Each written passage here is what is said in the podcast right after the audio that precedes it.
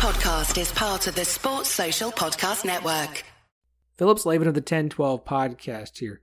Have you been listening to this show for a while and thought, you know, if that guy can do this, then so can I? Well, you're probably right, and it's worth giving a shot. The one question you're going to ask yourself is, how do I get my podcast out for everyone to listen to on iTunes, on Spotify? Well, you're going to need a hosting site, and if I may make a suggestion, go with Anchor.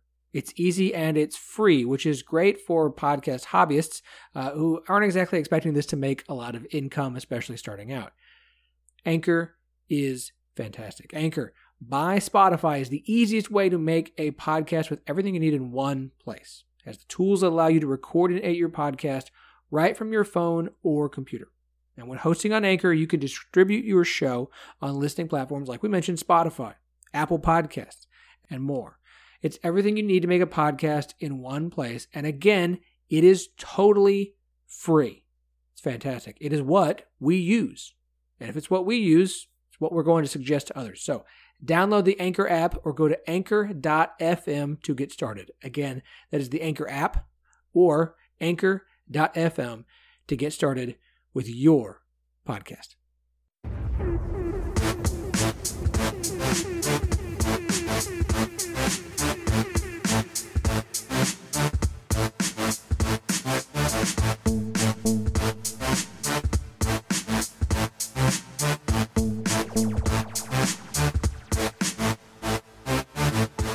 I don't know about you, but I hope every weekend is like that one.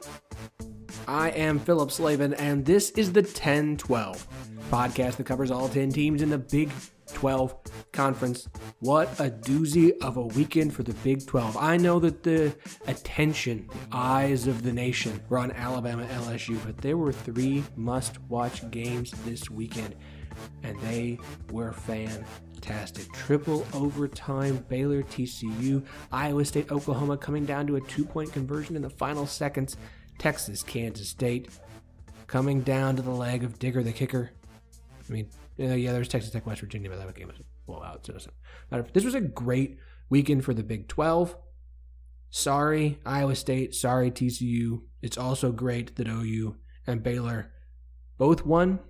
It's going to be a big game day matchup in Waco this Saturday between undefeated Baylor and one-loss Oklahoma. Look, this is a Big 12 podcast, so I am here for what's best for the conference. On a personal note, I am sorry that both your teams lost. It was close.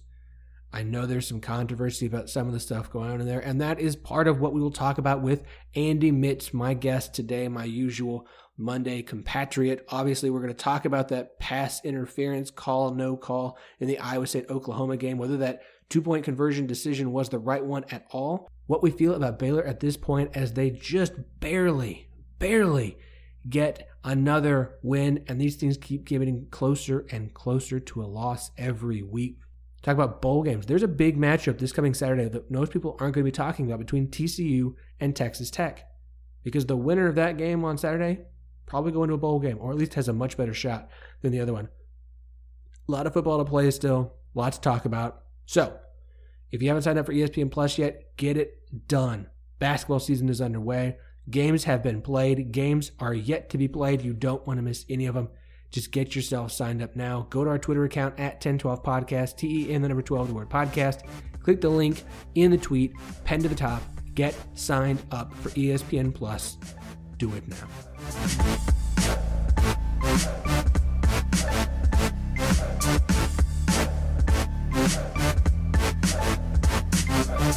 I don't know about you, but that was one of the most exciting weekends of Big 12 football we have had this season. I know all the hype was around LSU, Alabama, and it lived up to it. It really did. But we had three Big 12 games that came down to the wire and all had big implications either on the national stage or for each team involved. There's a lot to talk about after this weekend's games. Very excited to have my usual Sunday guest back, Andy Mitts of Rock Chalk Talk, Rock Chalk Pod, and Land Grant Gauntlet. Andy, welcome back. It's good to be back. I was a little surprised because I thought I was going to have a nice relaxing weekend, you know, with no KU game. And it turns out I was a little bit more stressed by those games just with how exciting they were and kind of the implications involved. Yeah, it was definitely a lot more exciting than I thought it was going to be. Yeah, absolutely. And you know what? I want to start with what I think ended up being the most surprising and most exciting one by the end of the game. Let's start with Oklahoma, Iowa State. And I want to jump straight to the very end and just ask you point blank, do you think that was pass interference on the 2-point conversion? Let's just start with there. I think it was close enough that the way they had been calling the rest of the game that they should have called something, whether it was pass interference or some sort of holding. There was a lot that was going on prior to the game, and it seemed like, especially at that point in the game, they were already getting really ticky-tack with a lot of the fouls. So if you're going to call some of the other stuff that they had, you know, just a little bit before that, then I think you have to call that one as well. Ultimately, though, you know, if we're talking about a differently officiated game, like, I don't know, it was like egregious where everybody really needs to be super upset about it.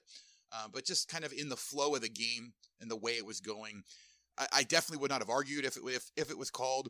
I think it probably should have, just for consistency's sake.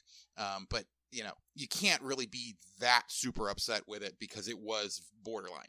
So I understand consistency. Where do you stand on, because we talk about this a lot in sports, we don't like when the refs get too involved in the end of a game and impact the outcome of a game, right? We want the refs to stay out of it. We always say we want the athletes to settle it on the field, except for when we see a penalty we think that they should have called.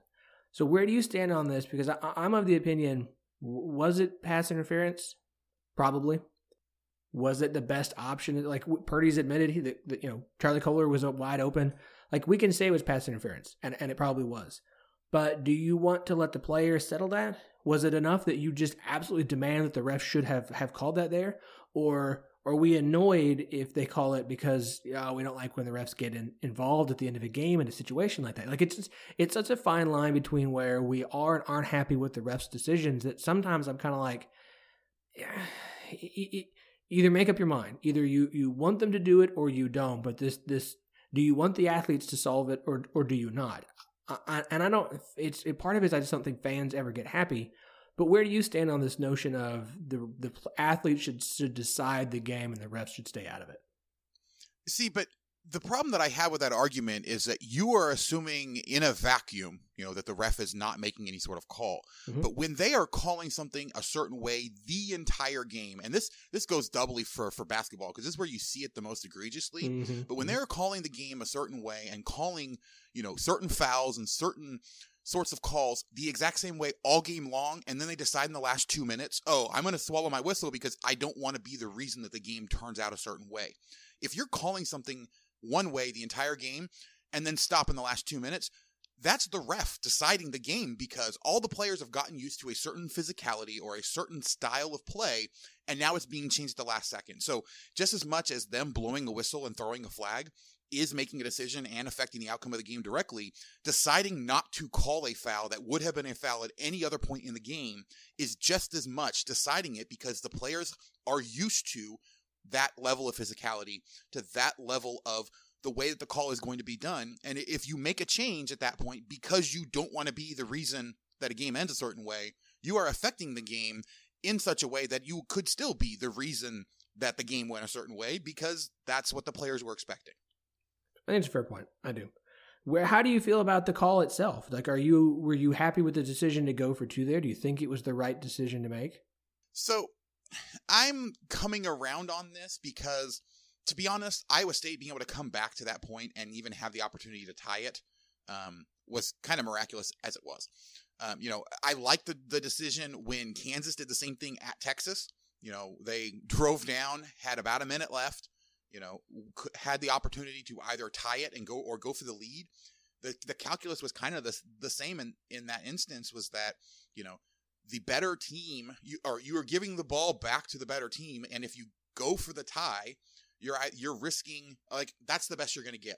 If you put the extra pressure on them by going up by one, requiring them to go down and kick a field goal to end the game, you're probably not going to win that game in overtime anyway. You know, Kansas and Texas, it was a similar sort of situation where they were trading stuff back and forth, but Texas honestly was the better team, was the more talented team. Oklahoma was in the exact same situation. They were the better team. They were the more talented team. Iowa State got hot at the right time to get back. You know, you have to try to capitalize on all that momentum and be able to go ahead and take the lead there.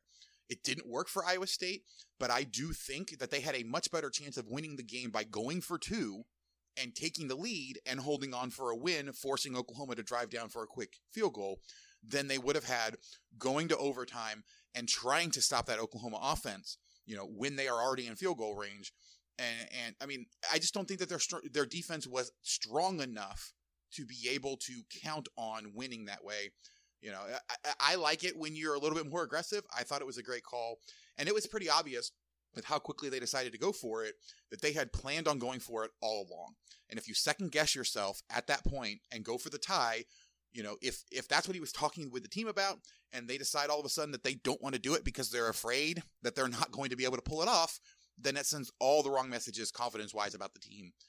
So again, it didn't work out, but I like the thought process. Honestly, I think it's something that people should do a lot more often.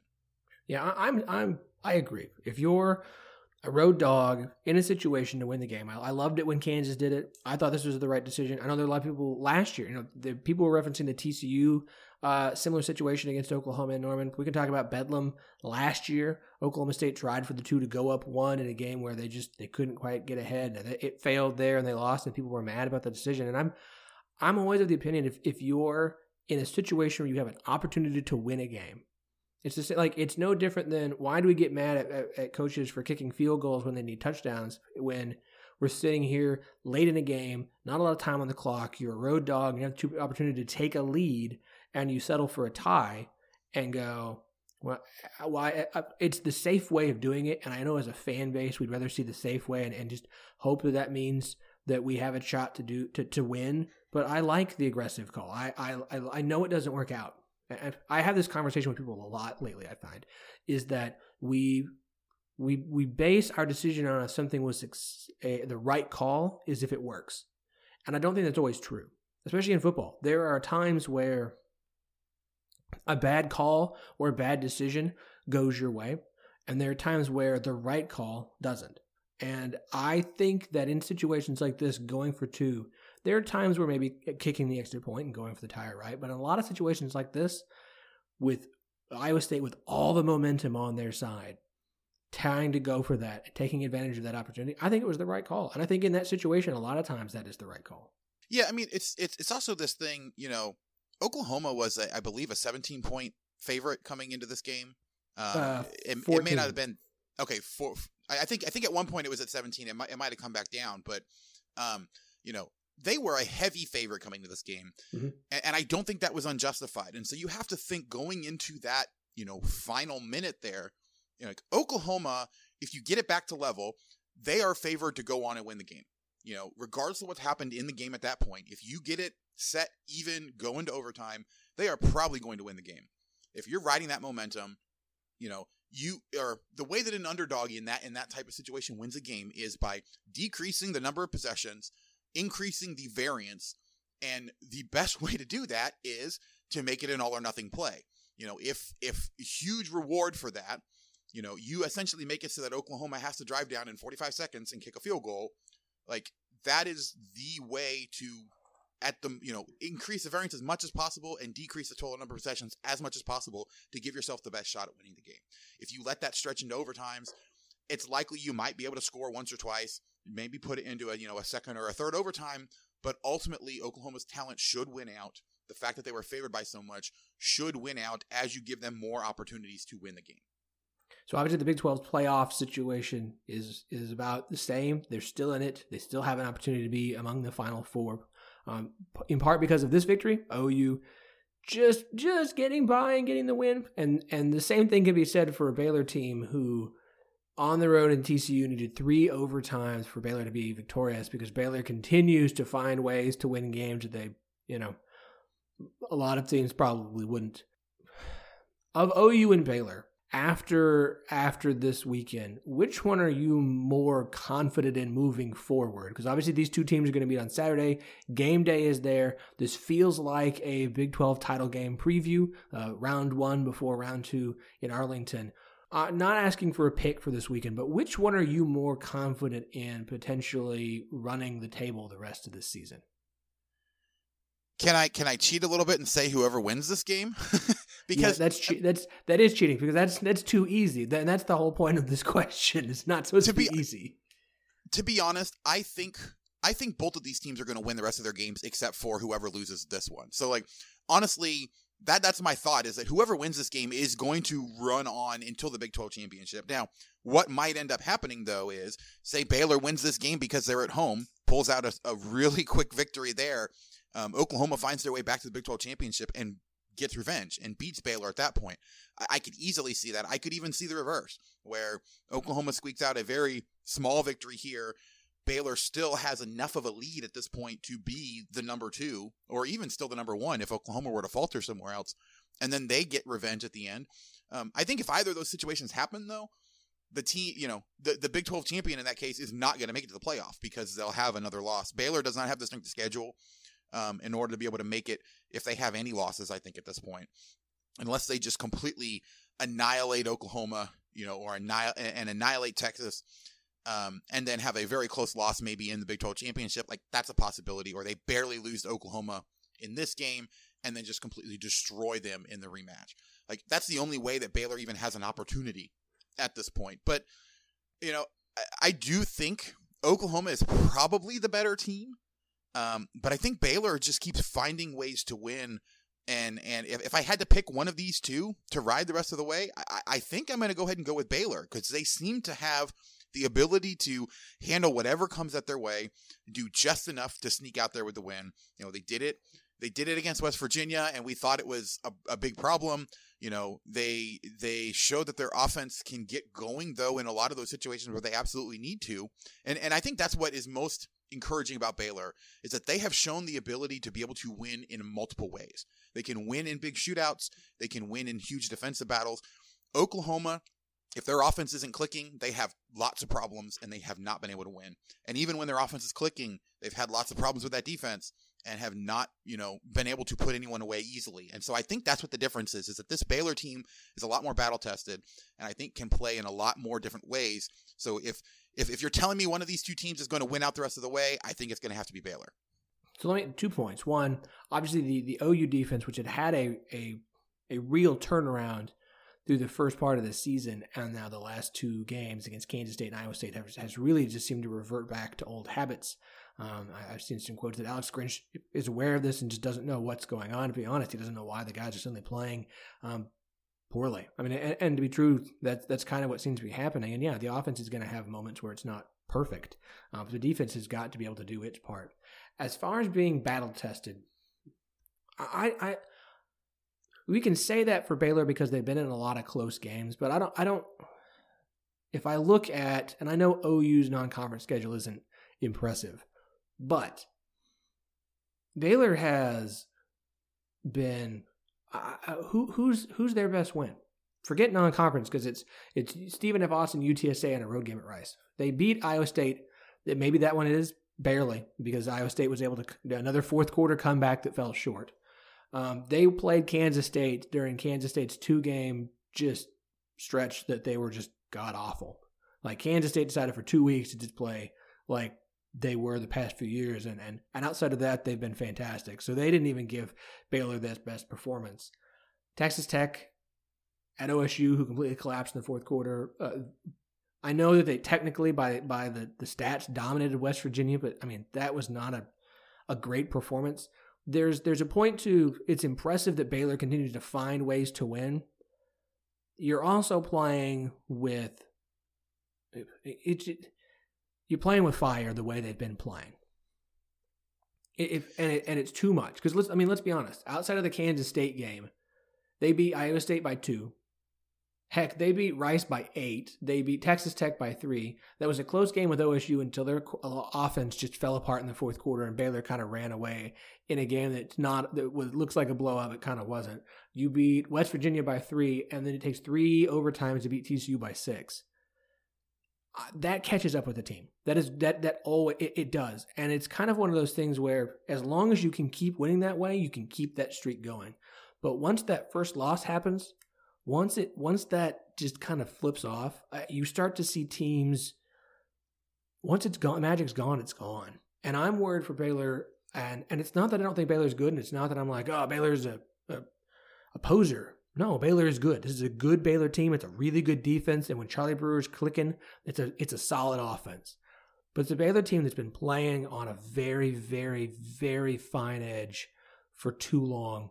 and they've yet to actually just kind of really have that just dominant game that you would like to see from a team at this point in the season that's done as well as Baylor has. And now you have Oklahoma at home and Texas at home in back-to-back weeks. And I know, Texas may not be great, but they're going to get Texas healthy. You're getting OU, who I promise you, Alex Grinch is going to make that defense angry the way they played the last few games. Texas is getting healthy on the defensive side of the ball. This is, I kind of thought if they could get past OU, they would go undefeated. I don't know, because OU gets TCU at home and a road game in Oklahoma State. And I will never pick OSU and Bedlam again because I'm not going to do that to myself. But of the two, I have a hard time seeing Baylor. I have a hard time not seeing Baylor end up 10-2 at this point, because I'm really concerned about that Texas game. And I don't think I can pick them against Oklahoma. And I know that sounds silly, but it's not that I don't believe in Baylor. I believe Baylor is really good. I just have yet to see from them a game that just makes me go, that is a great team. That is a team that is the best team in the Big 12. I think it's a really good team that has played really, really well when the game was on the line and had some breaks go their way. And here they are undefeated. And now they're in a spot where I don't know how long this can keep going, but it's going to end at some point. And I have a bad feeling it's going to end very soon. See, but this is, I think, the symptom that we have of a Big 12 conference that is, we're so used to it being fantastic offenses and mediocre to good defenses. We have yet to find or have a team that has been able to compete at the top of the conference, at least since TCU in 2014, where their main strength has been their defense. And that's what this Baylor team is. Like, you can talk all you want about how good Charlie Brewer has been at times, how their offense seems to pull out the magic that when they need it. But the strength of this Baylor team is their defense. And we're just so not used to having a super strong team that its calling card is the defense. Because even when TCU has had their good defenses last few years, those haven't really been great teams. They've had so many problems offensively, and the defense has had so many lapses caused by not having an offense that can really do much, that TCU has never actually gotten to the strength of, to the level of being one of the premier teams in the league, at least since 2014. And back in 2014, this Baylor team, again, was kind of doing it the opposite way. They had a super strong offense that, put up a huge fight against TCU, and TCU had some offensive outbursts, but their defense fell down at times. This Baylor team has a legitimately good defense, a legitimately great defense. And I don't think we're used to seeing that in the Big 12, and so we're kind of skeptical of them. But, this Baylor team has shut down, for the most part, for huge stretches of their games, what the other team has been trying to do. I think Kansas State, like you were talking about, is the best example of that, because a Kansas State team that is, their strength is in the offensive and defensive lines. Baylor completely dominated both sides of that game on the lines, and we saw what a good Kansas State team can do when their lines are clicking, and I think even this week, Texas kind of showed that they have the ability. And we'll talk about this, I'm assuming, here in just a minute, but they were able to essentially nullify the advantage that Kansas State had on the lines for a good portion of that game. Baylor completely straight up dominated a team like that. They've gotten into shootouts with some teams, but they had a dominant defensive performance against TCU. Yes, the score was, in the 20s, but that's because they went to three overtimes. And when you get into overtime, it is set up for the teams to score touchdowns. You expect them to score touchdowns on 75 to 80% of their possessions in overtime. So like the fact that it was a 9-9 game at the end of regulation, and then they went into overtime there. I'm sorry. It was I can't believe I just messed that up. It was 16-16 at the end of regulation, wasn't it? No, it was 9-9. Oh, it was 9-9. Okay, so I don't know what I was thinking then. Okay, I'm thinking of after the first overtime, because that's when I turned it off, because I thought that was an incomplete pass. They actually started to cut to another game, I guess, before they came back. So I thought that game was over after the first overtime. What a catch! Holy yeah! Oh shit, gosh, that was absolutely ridiculous. Oh my god! But the fact is, this is a good Baylor defense, and I think everybody is underestimating that, because we are so used to the good Big 12 defenses all going to crap at some point in the season. And this Baylor team has not done it yet. Yes, they had, the huge offensive outburst by Texas Tech, but I think that was driven by Texas Tech defense actually having some good outbursts as well. You know, Oklahoma State ended up scoring 27 points, but to be honest, that was a fairly good battle back and forth, and then Baylor got up, you know, in the fourth quarter and allowed Oklahoma State to get one back. Like, that was still a fairly good defensive showing. You know, Baylor is defined by their defense. The question is going to be, you know, is their defense going to be able to hold up enough against an Oklahoma team who is absolutely phenomenal on offense? And they have shown they have enough problems with even suspect defenses at times that they can go cold for a stretch. They have not played a defense that is as good as Baylor's defense yet this season. So we'll see how this game comes out, but I think you're underselling what Baylor can do because of the makeup of the team and just because of what we're so used to seeing here in the Big 12. I think their defense is good, but I'm it reminds me, this team reminds me of 2013 Oklahoma State a little bit. And no, I'm sorry, 2015. Forgive me. 2015 Oklahoma State, who started 10-0 and then ran into OU and Baylor at the end of the season and then Ole Miss in the bowl game and just got stomped. And they were a team that was finding ways to win games close all along that 10-game winning streak to start the year. And it's not that I doubt Baylor is good. I don't think it's just fluky. I don't think, oh, it's because the Big 12 is bad this year. I think Baylor is a good team. Baylor, I hate this because, you know, fans are like, you're just trying to say we're crap. No, I think Baylor's a good team. But I also think it's a team that has had some things go their way. You can be a good team. Teams that win also tend to get a little bit lucky. That's just the way it goes. Like, luck is part of sports, you know. TCU was in that game because that game should have been over, and somehow that receiver got his hand down, and that was amazing. And I think Baylor's good. I think they're in the Big 12 title game. I'm just really curious what happens the next few weeks, and I don't think Baylor won't be in a game. I don't see Baylor getting blown out in a game. But this is the stretch for Baylor. This is it. We've hit the stretch for Baylor where let's see what they're really made of moving forward. So we can spend some time on Texas, Kansas State, but I really wanted to kind of look at it from this perspective. Baylor's undefeated. OU has one conference loss. Texas has two. Everyone else has three or more. At this point, it kind of feels like the Big 12 title game race is between OU, Baylor, and Texas. There are some scenarios where Oklahoma State could sneak in. I don't really want to get into that nonsense because it would require Baylor winning out, and Texas losing to Iowa State and OSU winning out. But like I said, we're not going to go there. So let's just go from this perspective. I feel pretty confident in saying that I think Baylor will be there. But these next 2 weeks are big because of the fact that, in theory, Texas isn't out of it. If Texas wins out and Baylor loses to Oklahoma, it's Texas OU again. So I am curious from your perspective, looking ahead, what do you think is the Big 12 title game match when we get there in Week 14? Oh, I don't have any doubt that it's going to be Baylor and Oklahoma. I do not trust this Texas team to go to Iowa State and win, and go to Baylor and win, and also then come home and not just lay an egg against Texas Tech, who is getting better and showing that they're getting better. You know, this Texas team has been up and down, and I understand that they're getting guys back on defense. But, you know, they had guys back on defense and still looked really bad against Kansas State. For almost the entire first half. You know, they are not clicking even completely on offense there. I think they were a little bit more fortunate to win that game against Kansas State than it would seem. You know, talk about a team that has going to have their luck run out. They've got two now.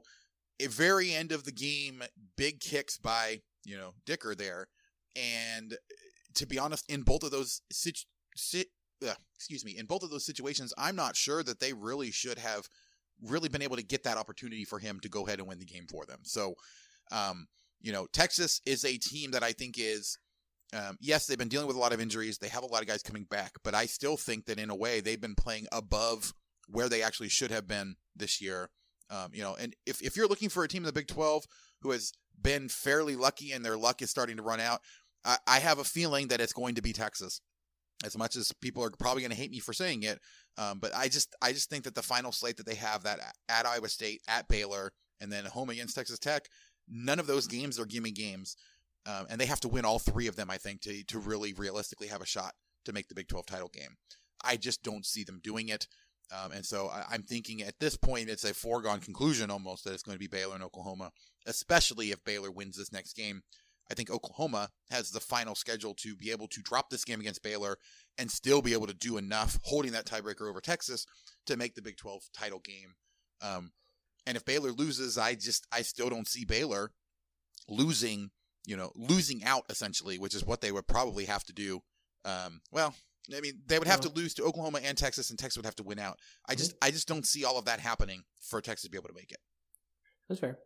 I mean, I agree. I still think it's OU and Baylor because I think I like Baylor better against Texas, but Texas still has something to play for, and I think that matters for teams. That has an impact on how you're going to perform in games. So we'll see what happens in the next few weeks. Little something I've been keeping an eye on. Obviously, the Big 12 has Baylor, OU, Texas, OSU, Kansas State, all bowl eligible.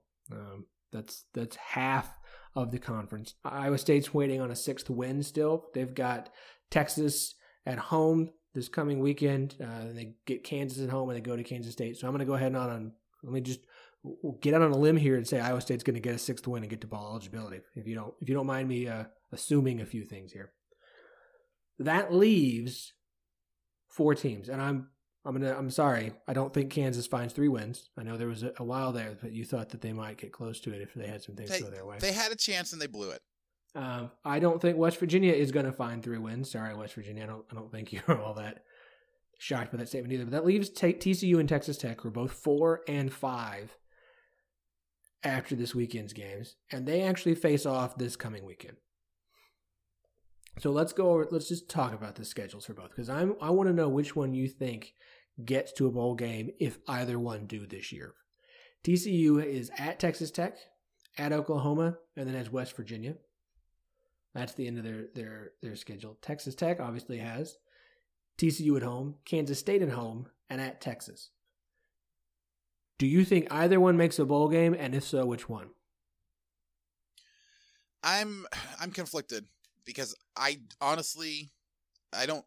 to be hard for either of them to do it. But the team that I think has the best opportunity of those two is actually Texas Tech. I do think that Texas Tech is going to go ahead and win this weekend. And I know that you're not, we're not doing official predictions at this point, but TCU, yes, they have a good defense, but I think it's inconsistent enough and they're having enough problems on the offensive end, which is extremely inconsistent and just hugely up and down, that I just have a hard time trusting them to get, to be honest, even any more wins. Like I honestly could see them losing against West Virginia and against Texas. I could see them losing out fairly easily. Like playing at Oklahoma, I think you write that down as a loss automatically at this point. Texas Tech, again, I think Texas Tech's defense has played as well as TCU's at times, especially recently. The offense is definitely a lot better. Jet Duffy is kind of settled in for sure, and I think that this Texas Tech offense is playing a whole lot better than TCU. And TCU is, West Virginia has put up a fight against some of the better teams in the conference. And I just think that, end of the year, West Virginia is going to have an opportunity to try to get one to go out on. TCU is going to be extremely, I think, deflated, especially if they lose at Texas Tech and then lose at Oklahoma. At that point, they don't have an opportunity for a bowl game. I could see them dropping that game as well. That very well could be a game at the end of the year.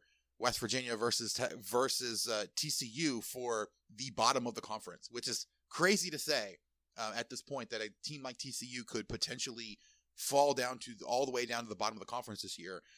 But I think that's a very real possibility, I think at this point, if you're betting on it, Kansas is probably still the betting favorite just because I think that West Virginia has played better. They have a better schedule set up for them to go ahead and get another win, whereas Kansas has three very tough games to end the year. But it's not out of the realm of possibility that TCU could just go into a complete tailspin at this point. Texas Tech, on the other hand, I think, yes, they have some tough games coming up. But I do think that they are playing well enough that they could jump up and challenge both Kansas State and Texas. It's just going to depend on how those actual particular games go and which team is actually showing up. But Texas Tech is talented enough and I think has the scheme that's good enough that they at least have a shot to go ahead and do that. Yeah, I think Texas Tech has the more difficult final three-game stretch compared to TCU's. Whereas let's say Texas Tech gets the win against TCU this coming Saturday, I still think they have a very difficult shot to get to a bowl game with games against Kansas State and at Texas. That's not an easy final two-game stretch. They could very easily lose both of those and it'll all be a moot point.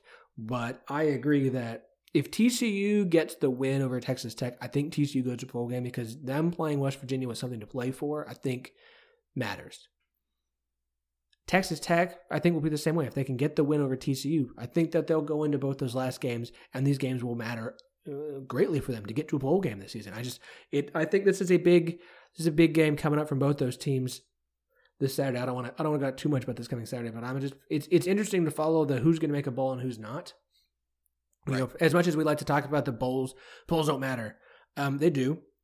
Case in point, go look at all this stuff that Illinois has been putting out because they're going to bowl game for the first time in 30 years.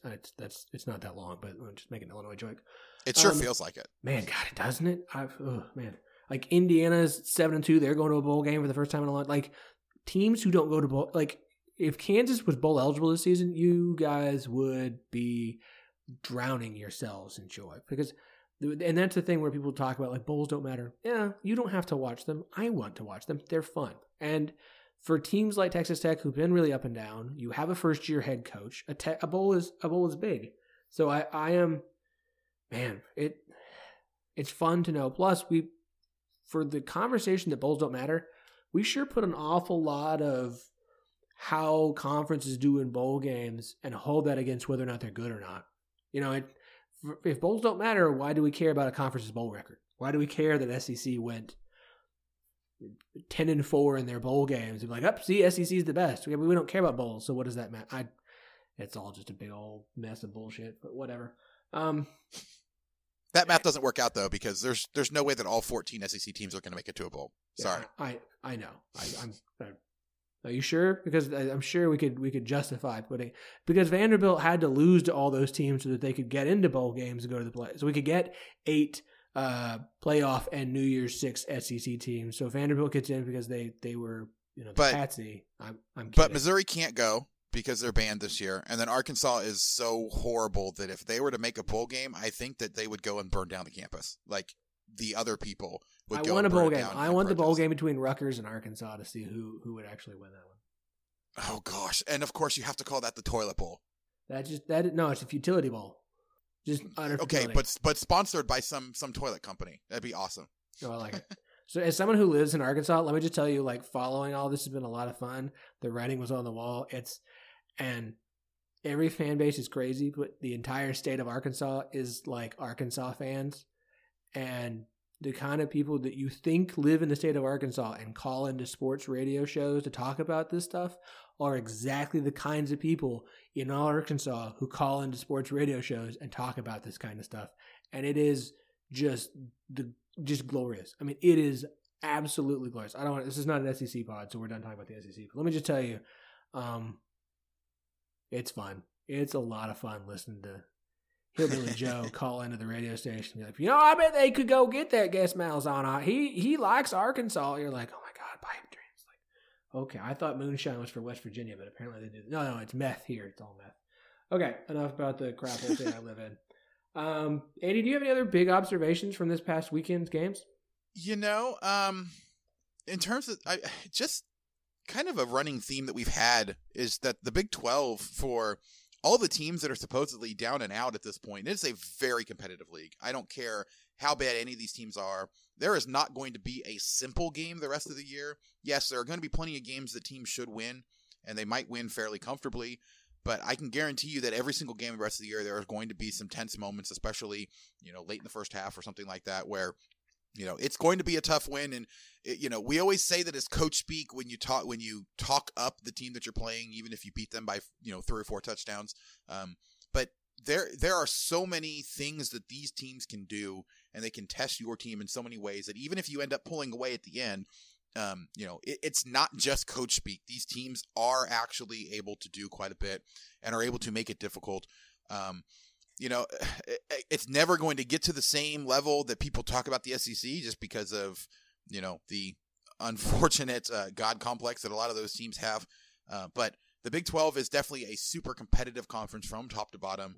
And I don't think any of these teams can really take any of these games for granted, even if we as fans like to try to do that in some cases. Yes, there are definitely games that teams should win and should not have a problem. But like we saw with Baylor against West Virginia, you know, like we saw with Oklahoma versus Iowa State, you know, any team at any time can jump up and make a super competitive game out of any of these matchups left to go. So, you know, yeah, we talk about a team like Kansas who has, you know, goes to Oklahoma State, goes to Iowa State, and then ends against Baylor. Like, I would be at least mildly surprised if Kansas won any of those games in particular. But then again, I wouldn't be completely shocked just with the way that this whole season has gone in the Big 12. You know, it wasn't very long ago that we had a Big 12 blood week where every single underdog won those games and won them fairly convincingly. You know, so I would not be shocked if any particular game ended up any way that you were to tell me. I love it. It was a fun weekend. It's not as an OSU guy, just get to sit back and watch other Big 12 games. I watched some of the Texas Tech, West Virginia game until it got, you know, out of hand, and then I turned around to TCU Baylor. But it was a fun weekend. It was a fun weekend for Big 12 football. Exciting thing is no more idle weeks the rest of the season. Everyone's playing. We get 5 games a day for the next 3 weeks. 3 weeks left in the regular season. Cherish these moments, boys and girls. Cherish them. Because the season is almost over. It's almost gone, and then comes the long winter of the off season and recruiting.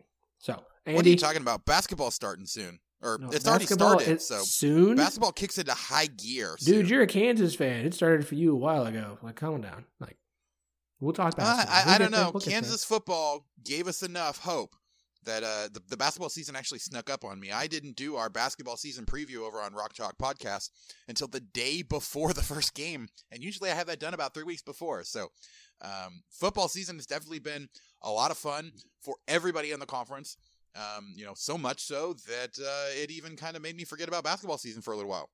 Wow. That is – see, folks, miracles can happen. They absolutely can. Andy, always a good time, man. Do me a favor. Where can everybody check out the work you do?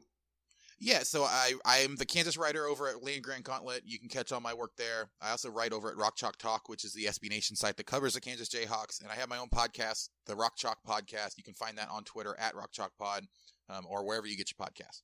All right, Andy, it's been fun. I look forward to calling you names as my Cowboys beat your Jayhawks this Saturday into submission.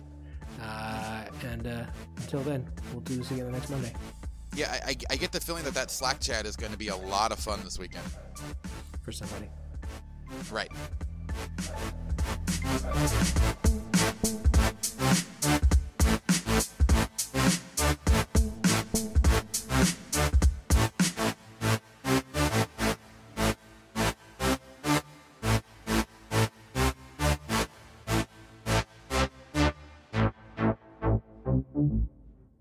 Hey guys, a couple of things before we go. Just a reminder, make sure you're subscribed to the 10-12 podcast so you don't miss a single episode during the football season. 2, rate and review the show. 5 stars, please. It helps us get the word out about the show to other people. Plus, we just like to know what you like and don't like. Just if you're going to give us 1 star, let us know why. We appreciate it. Don't forget, if you want to be part of our first mailbag episode this month, shoot us your question. You can DM us on Twitter at 1012podcast, TEM, the number 12, the word podcast, or you can shoot it to us in an email. That's 1012podcast, TEN, number 12, word podcast, at gmail.com. Sports Social Podcast Network.